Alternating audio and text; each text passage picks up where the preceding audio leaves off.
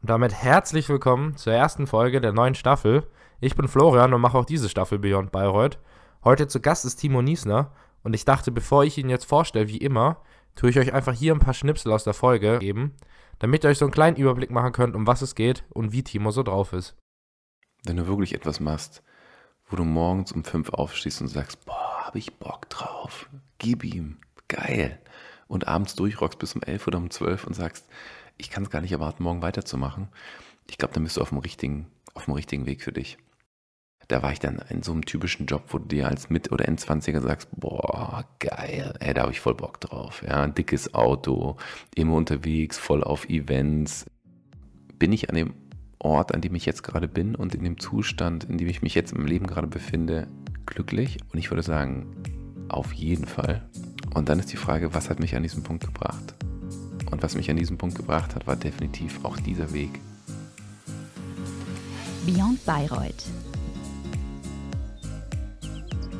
Und dann sage ich herzlich willkommen, Timo Nieser, heute bei Beyond Bayreuth. Ich bitte immer meine Gäste ganz am Anfang, sich ganz kurz vorzustellen, damit die Gäste auch so einen Eindruck bekommen, wer heute da ist. Also, wer bist du, was machst du und vor allem, wann warst du Spöko?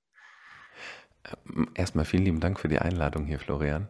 Ähm, ich bin Timo Niesner, ähm, was ich mache, wer ich bin, was ich tue, ähm, wird, glaube ich, relativ lang gehen, weil wir Spökos haben ja, sind ja sehr facettenreich und ähm, ich wurde mal als Prototyp der, der, der Sportökonomie und der Sportökonom bezeichnet von unserer damaligen Conny Matt.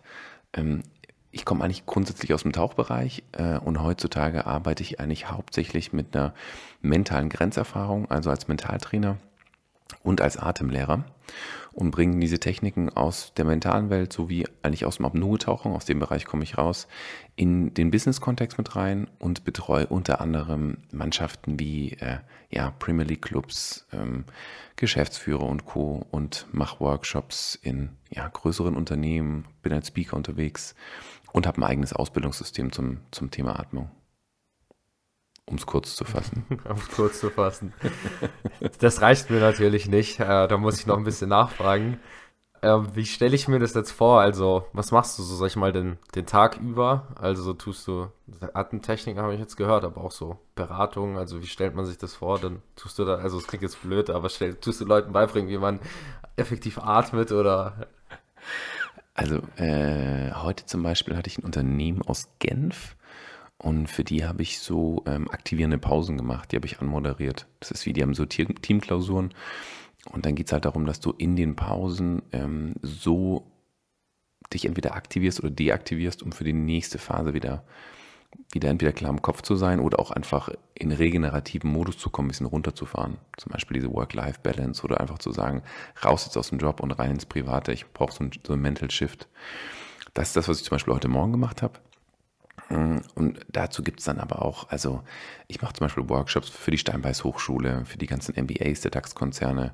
Ähm, mit, mit, so, mit so High Young Potentials arbeite ich zusammen, wo es eben darum geht, wie meistern sie ihre eigenen mentalen Grenzen. Und da gebe ich ihnen dann mentale Tools oder, oder Atemtechniken. Aber gleichzeitig findest du mich auch auf Großveranstaltungen als Speaker, wo ich zum Thema Angst referiere. Ähm, es ist sehr, sehr breit gefächert. Also Aber ich gebe natürlich auch Kurse, ich bilde meine eigenen Atemlehrer nochmal aus damit. Und äh, ja, es ist sehr, sehr facettenreich. Also es gibt kein 9 to 5, das gibt es sowieso nicht. Und es gibt auch nicht jeden Tag die gleichen Aufgaben. Mich würde noch interessieren, also du hast ja gesagt, du kommst vom Tauchen, wahrscheinlich kommt es auch ein bisschen daher dann. Aber hast du dir schon während der Uni so gedacht, du willst später mal, weiß ich so, eher in die, die Richtung gehen? Oder wie bist du dann nachher drauf gekommen, das zu machen, was du, was du jetzt machst? Also im Endeffekt ist es eigentlich so, dass das, was ich in der Uni gemacht habe, mit dem, was ich jetzt mache, vom Fokus her nicht wirklich viel zu tun hat, muss ich ganz ehrlich sagen. Also die Atmung war schon immer ein großes Thema. Ich bin Gerätetauchlehrer und Apnoe-Lehrer. Und wenn du mal an dem Punkt bist, unter Wasser die Luft anhalten zu müssen oder davon abhängig zu sein, wie die Gerätschaften im Endeffekt sind, dann ist es wirklich ziemlich tricky, wenn du im Endeffekt für einen gewissen Zeitraum keine Luft mehr bekommst. Und dementsprechend ging mein Fokus relativ schnell auf dieses Thema Atmung und auch die mentale Kapazität zu verstehen, dass ich eigentlich an sich mehrere Minuten bis zu vier Minuten die Luft anhalten könnte, wenn ich, wenn ich möchte, wenn ich mental dazu in der Lage bin. Und eigentlich genau diesen Zwischenraum zu füllen zwischen, was ist körperlich möglich und was ist mental möglich. Und da haben sich ganz, ganz viele Sachen gegeben. Also beim Apnoe-Tauchen ist es natürlich noch ein bisschen extremer, wenn es wirklich darum geht, in eine Grenzerfahrung reinzukommen und zu sagen, wenn ich jetzt nicht gleich atme, dann sterbe ich. Und an so einem Punkt kommen wir tatsächlich mental. Aber diesen Punkt hinauszuzögern und da kommt dann wieder das Thema Atemtechniken mit dazu. Also ähm, ich habe damit schon sehr, sehr lange geatmet, ähm, gearbeitet, geatmet sowieso. habe auch noch einige Weiterbildungen gemacht nach dem Studium. Ich habe ja auf Diplom noch studiert und ähm, nicht nur Gerätetauchlehrer, Apnoe-Lehrer. Ich habe noch einige Ausbildungen gemacht im mentalen Bereich. Ich bin auch systemischer Personal und Business Coach und sag mal, alles, was ich bisher gelernt habe, spielt irgendwie zusammen bei dem, was ich jetzt mache. Also das ganze Studium, genauso wie meine ganzen Hobbys, die ich hatte, meine Leidenschaften, die ich, die ich auch während des Studiums immer verfolgt habe. Ich habe deinen Lebenslauf, wenn man so will, auf LinkedIn nur kurz überflogen. Ähm, dachte ich, lass mich auf zukommen, aber ich habe da unter anderem Sachen wie Daimler und BMW gelesen. ähm, jetzt frage ich mich, wie das zusammenpasst. Hast du dort dann auch schon in dem Bereich gearbeitet oder war so der Einstieg dann eher, eher genereller und nicht so auf das fokussiert, was du jetzt machst? Also er war schon sehr klassisch. Wobei eigentlich, eigentlich war er nicht klassisch. Nee, eigentlich war er gar nicht klassisch. Also grundsätzlich in meinem bisherigen Leben war ich drei Monate angestellt. Ansonsten war ich immer selbstständig. Und so war ich eigentlich auch selbstständiger Teamleiter dann bei BMW. Habe Großveranstaltungen geleitet für BMW und Mini in Osteuropa. Da waren meine Märkte von Griechenland bis Polen da war ich dann in so einem typischen Job, wo du dir als Mit- oder Endzwanziger sagst, boah, geil, ey, da habe ich voll Bock drauf. Ja, dickes Auto, immer unterwegs, voll auf Events, Personalverantwortung für tagsüber bis zu 60 Leute. Und da war ich gerade mal Ende 20. Ja, also mega cool, super viel verdient, unglaublich. Aber ich habe relativ schnell gemerkt, dass ich da nicht meine persönlichen Erwartungen erfülle, sondern die Erwartungen anderer Menschen. Ja, dieser gesellschaftliche Status, der auf mich zukommt. Und glücklicherweise habe ich relativ schnell gemerkt, dass das nicht meins ist, dass ich zurückkommen muss an meine Basis, an meine, ja, an meine Ressource der Energie und das ist das Wasser, das ist das, das Meer. Und da musste ich einfach wieder zurückkommen. Habe dann einen klaren Cut gemacht, war drei Monate in Ägypten und habe noch eine Weiterbildung zum Apnoe-Lehrer gemacht. Und danach kamen dann noch einige andere Ausbildungen wie systemisches Personal und ähm, Business Coaching und Co. Und das hat mir eigentlich die Möglichkeit gegeben, dann wieder mich so zu rekalibrieren und dorthin zurückzukommen, ja, wo ich einfach, wo ich einfach brenne, wo die Leidenschaft einfach in mir komplett aufgeht. Also, ich habe schon jetzt von vielen Spökos gehört, ähm, dass so selbstständig, so, was er also Tresen halt sowieso, aber halt viele Spökos, sag ich mal, sind jetzt auch mittlerweile selbstständig, auch in ganz vielen verschiedenen Bereichen. Ähm, wenn du jetzt aber, also die meisten davon sind jetzt aber nicht in dem praktischen Bereich, wie du es jetzt bist, sondern eher halt so Beratung, sage ich jetzt mal.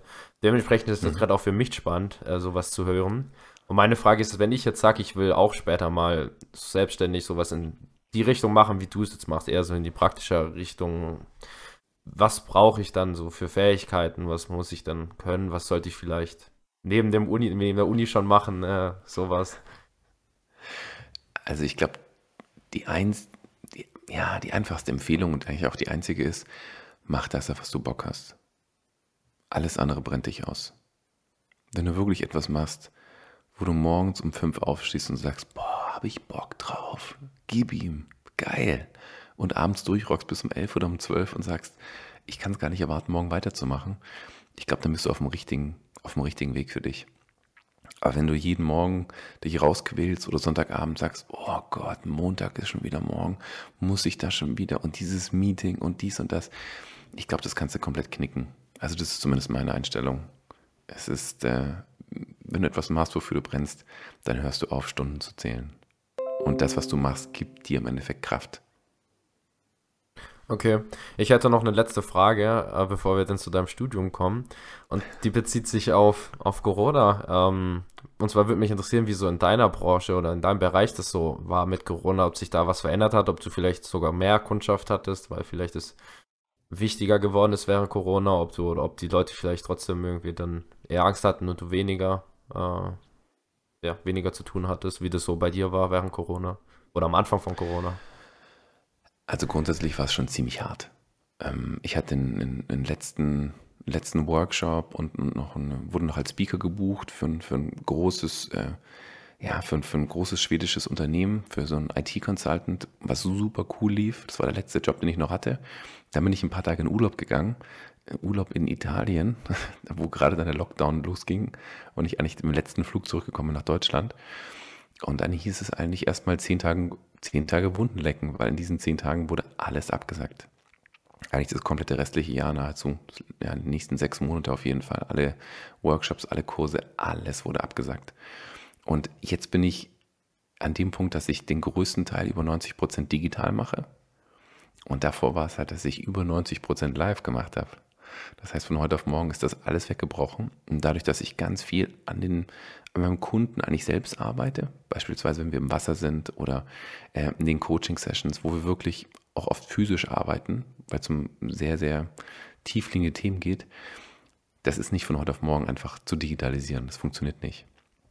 Und für mich war das ein persönlicher mentaler Arschtritt, kann ich schon so sagen, dann im Endeffekt einen neuen Bereich aufzumachen. Und in, in dieser Zeit ist eigentlich erst das komplette Ausbildungssystem entstanden, das ich Anfang diesen Jahres komplett mit dem Team von fünf Leuten hochgezogen habe.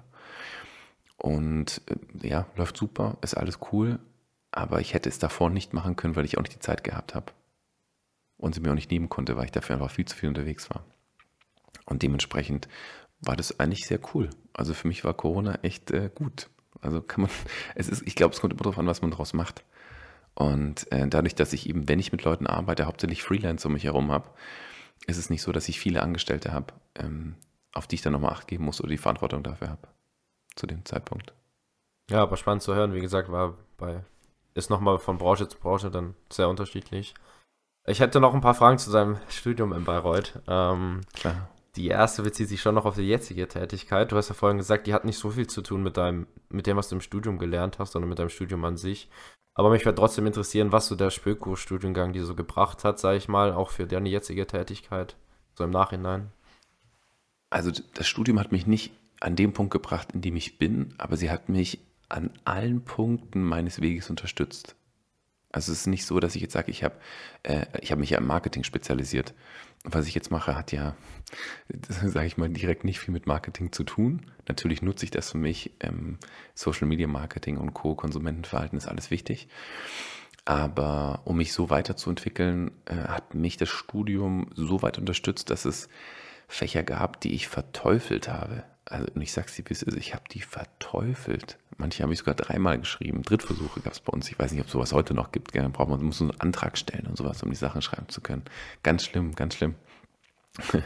Aber ich sag mal, diese Grenzerfahrungen schon im Studium haben mir einfach ganz viel, ganz viel Energie gegeben für das, was ich jetzt mache. Weil als Selbstständiger wirst du immer wieder gegen eine Wand rennen. Du wirst immer wieder mal abstürzen und, und dich fragen, was zur Hölle mache ich hier? Und mache ich jetzt weiter oder mache ich nicht weiter? Ähm, da waren auch ganz viele Sachen wie BGB, das tatsächlich verdammt wichtig war. Also ich jetzt, äh, es ist tatsächlich der Fall. Äh, ich habe das sehr oft gebraucht, gerade direkt nach dem Studium gab es da so ein paar Gerichtsverhandlungen, die alle zum Glück zu meinen Gunsten abgelaufen sind, weil ich eben auch wusste, um was es geht. Das war tatsächlich sehr, sehr gut. Ähm, und ja, es gibt, es gibt so viele Sachen, die ich im Studium mitgenommen habe, die ich jetzt auf keine Klausur unterbrechen würde. Das ist, ähm, was ich für Menschen kennengelernt habe, welche Menschen mich inspiriert haben, welche Möglichkeiten ich auch, ich bin ja noch Diplomer, ja, ich weiß nicht, wie es nach mir dann aussah, ähm, welche Möglichkeiten ich noch hatte, um einfach, ja, mich selbst besser kennenzulernen, selbst herauszufinden, was ist mir wirklich wichtig, was ist mir nicht so wichtig, was gibt mir Energie, was zieht Energie, wo möchte ich hin und diese Zeit auch zu haben, das herauszufinden für mich, das war für mich wirklich Gold wert. Und während dem Studium hast du da so Sachen wie Trainerscheine oder weiß ich, selbst, selbst trainiert oder eben so Fortbildungen. Wie hast du dich so während dem Studium, sage ich mal, vielleicht weitergebildet und was davon könntest du auch immer noch empfehlen und was vielleicht nicht? Also ich habe eigentlich nie so wirklich hang loose gemacht während des Studiums. Also ich war eigentlich immer unterwegs in meinen Semesterferien. Entweder habe ich gearbeitet, um Geld zu verdienen, um wieder reisen zu können also entweder bin ich durch die Weltgeschichte gereist, habe Sprachen gelernt oder ich habe im Endeffekt als ähm, Tauchguide gearbeitet. Da war ich dann in Honduras, in Kolumbien, in Thailand, im Mittelmeer und Co. Das ist natürlich, wenn du vom Sportlichen sprichst, solche Weiterbildungen. Aber ich habe auch unglaublich viele Praktika gemacht. Also klar, Auslandssemester habe ich auch gemacht, eh klar. Und dann war ich beim Daimler, dann habe ich in einer kleinen Agentur ein Praktikum gemacht. Dann habe ich, ähm, war ich bei der DTM über Audi, war ich dann dort auch über einen anderen Spulko mit reingekommen und habe dann eigentlich so viele Jobs nebenher gemacht, dass ich die jetzt nicht mal mehr aufzählen könnte, was ich alles, also das ist für mich die wirkliche Erfahrung, die ich eigentlich auch machen konnte. Dieses theoretische Wissen von der Uni für mich im praktischen einfach abrufen zu können durch die Jobs, die ich gemacht habe und auch diese Erfahrung zu bekommen, was ich da gemacht habe. Also das ist, äh, ja, das ist einfach Gold wert. Ich weiß auch nochmal, kleiner Insider, mein Vordiplom war nicht so besonders gut. Und dann saß ich bei Mercedes-Benz, ähm, einmal für den Motorsportbereich und einmal für den Bereich Driving Experience Face-to-Face-Events. Saß ich beim Bewerbungsgespräch mit den zwei Teamleitern. Und äh, da haben sie meinen Lebenslauf rausgeholt und ich habe mich eh gewundert, warum laden die mich ein? Ja, ich hatte irgendwie so ein 3, irgendwas, also so unterirdisch fürs Vordiplom. Ja. Und habe auch länger gebraucht und meine ganzen Kommilitonen waren ja viel früher fertig, bessere Schnitte. Und dann saß ich da und dann hat das aufge den Lebenslauf sich angeschaut und habe ich gesagt, ähm, er hatte mich gefragt und sagt, ja, und Ihr Vordiplom? Da wollte ich mich schon rechtfertigen, so, warum die Noten so schlecht waren. Und dann sagte Herr Niesner, das interessiert mich nicht. Ich habe Ihren Lebenslauf gelesen. Das ist mir viel wichtiger und klappt seine Mappe wieder zu. Und das ist eigentlich das Thema. Bei mir hat sich nie jemand eine Note angeschaut. Es hat niemanden interessiert, wirklich niemanden. Es ging immer darum, was hast du für Berufserfahrung, was hast du bisher alles gemacht. Und wenn ich halt aufzeigen konnte, dass ich in Mitte 20 schon äh, bei Olympischen Spielen war, dass ich schon so viele Praktika gemacht habe so viele Jobs und so viel Erfahrung gesammelt habe, das war einfach Gold wert, das war der Türöffner. Also würdest du sagen, dass definitiv dann Praktika und so wichtiger sind jetzt als vielleicht die eine oder andere Klausur, Klausurnote? Man muss dazu auch sagen, Florian, ich bin jetzt nicht so, wir sagen im Schwäbischen das Käpsele. Ich bin nicht so der Lernfuchs, okay? Also es ist nicht so, dass, dass ich in jeder Übung war und es gibt Vorlesungen, in denen war ich nie. Okay, die waren Freitagmorgen. VWL war das, glaube ich. Da war ich nie. Einmal war ich drin, um zu sagen, ich war da. Aber deswegen habe ich die Klausur auch dreimal geschrieben. Ja, das kostet natürlich auch Zeit hinten raus. Bei VWL wundert mich das nicht. Ja, also man muss da immer so ein bisschen für sich abwägen. Und dadurch, dass das eben nicht so meins war, aber die Arbeit war es irgendwie, habe ich eben meinen, meinen Schwerpunkt oder ja, meine Prioritäten einfach ein bisschen verändert. Ich habe noch eine Frage, die vielleicht auch spannend ist aus so selbstständiger Sicht. Und zwar, glaubst du, man braucht heutzutage noch eine Master, beziehungsweise glaubst du, man braucht vielleicht heutzutage umso mehr, weil es immer mehr Leute gibt, die es studieren?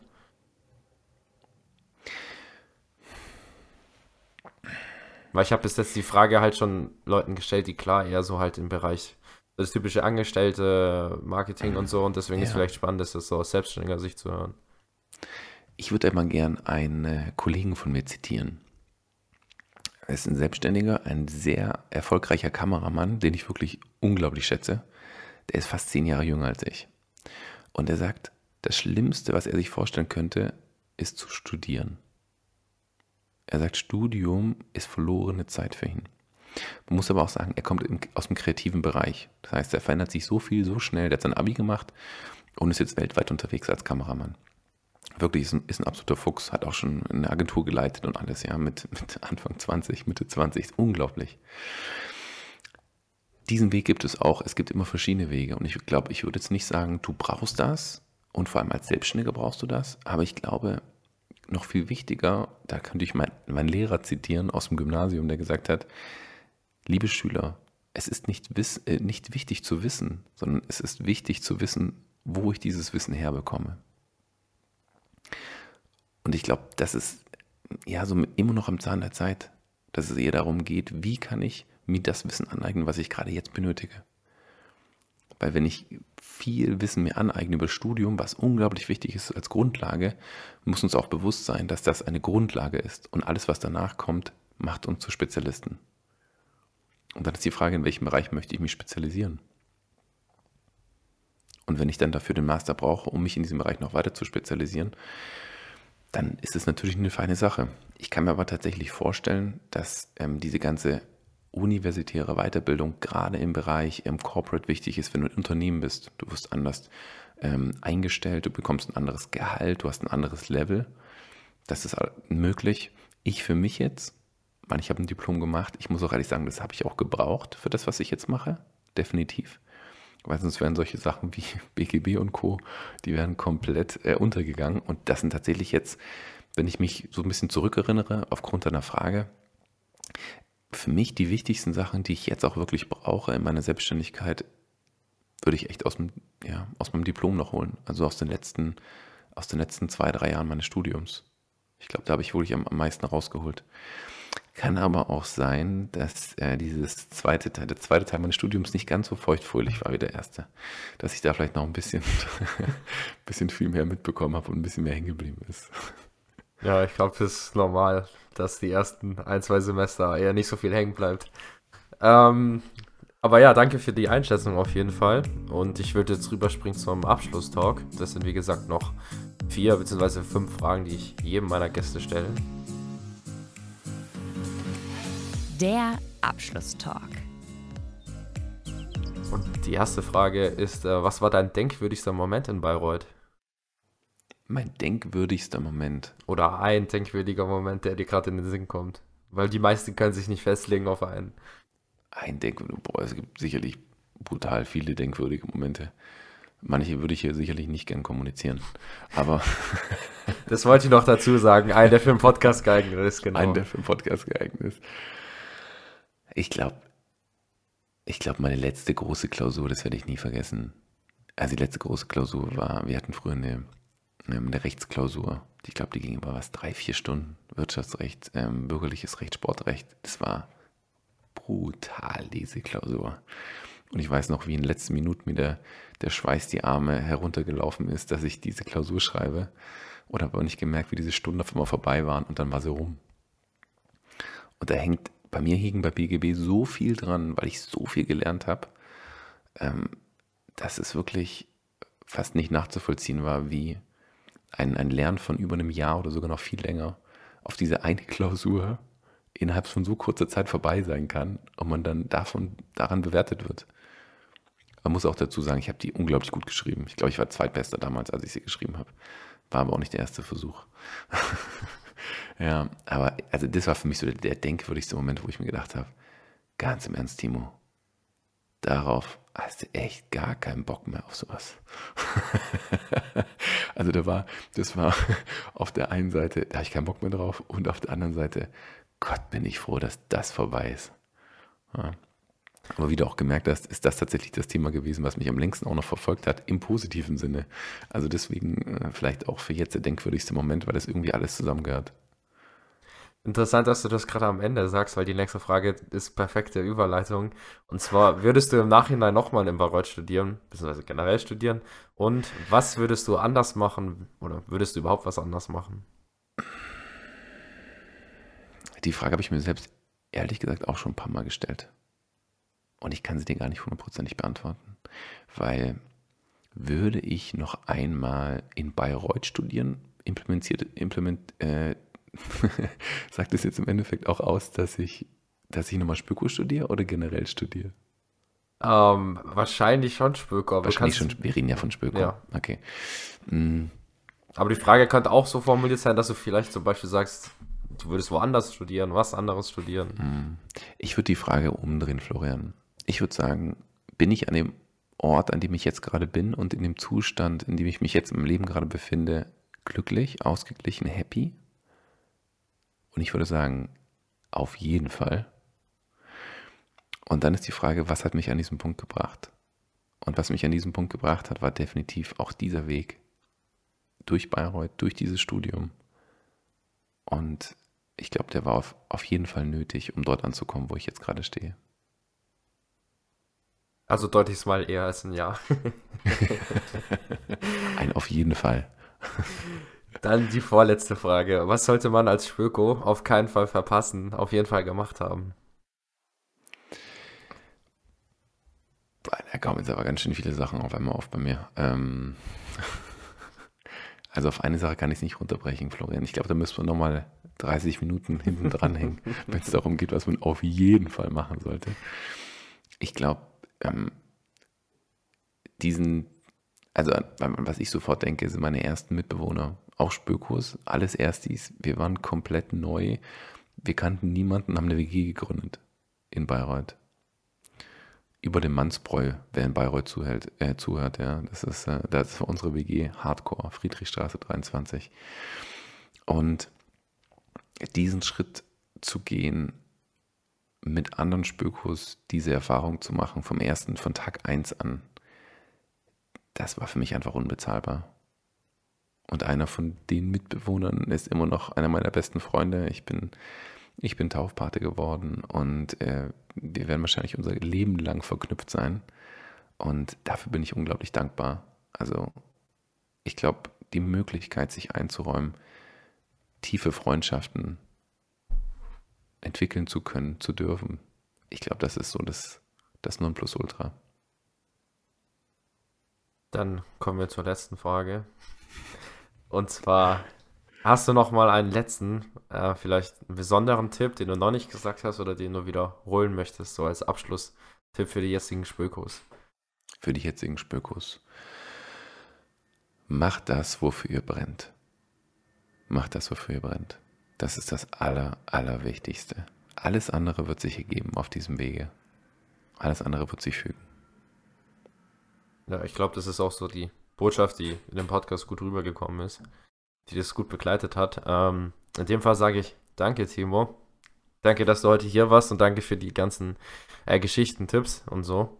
Ich habe immer gemerkt, ich bin ganz schlecht darin, Podcast zu beenden. Weil ich dann immer. Ich beenden? Danke, ja, das war, das war meine Inflation. Also in dem Fall, ich sage jetzt danke, Timo. Ähm, danke, dass du da warst und du hast das letzte Wort in diesem Podcast heute. Vielen lieben Dank, Florian. Und ganz, ganz liebe Grüße nach Bayreuth an die Spökos. Und ja, dranbleiben. Beyond Bayreuth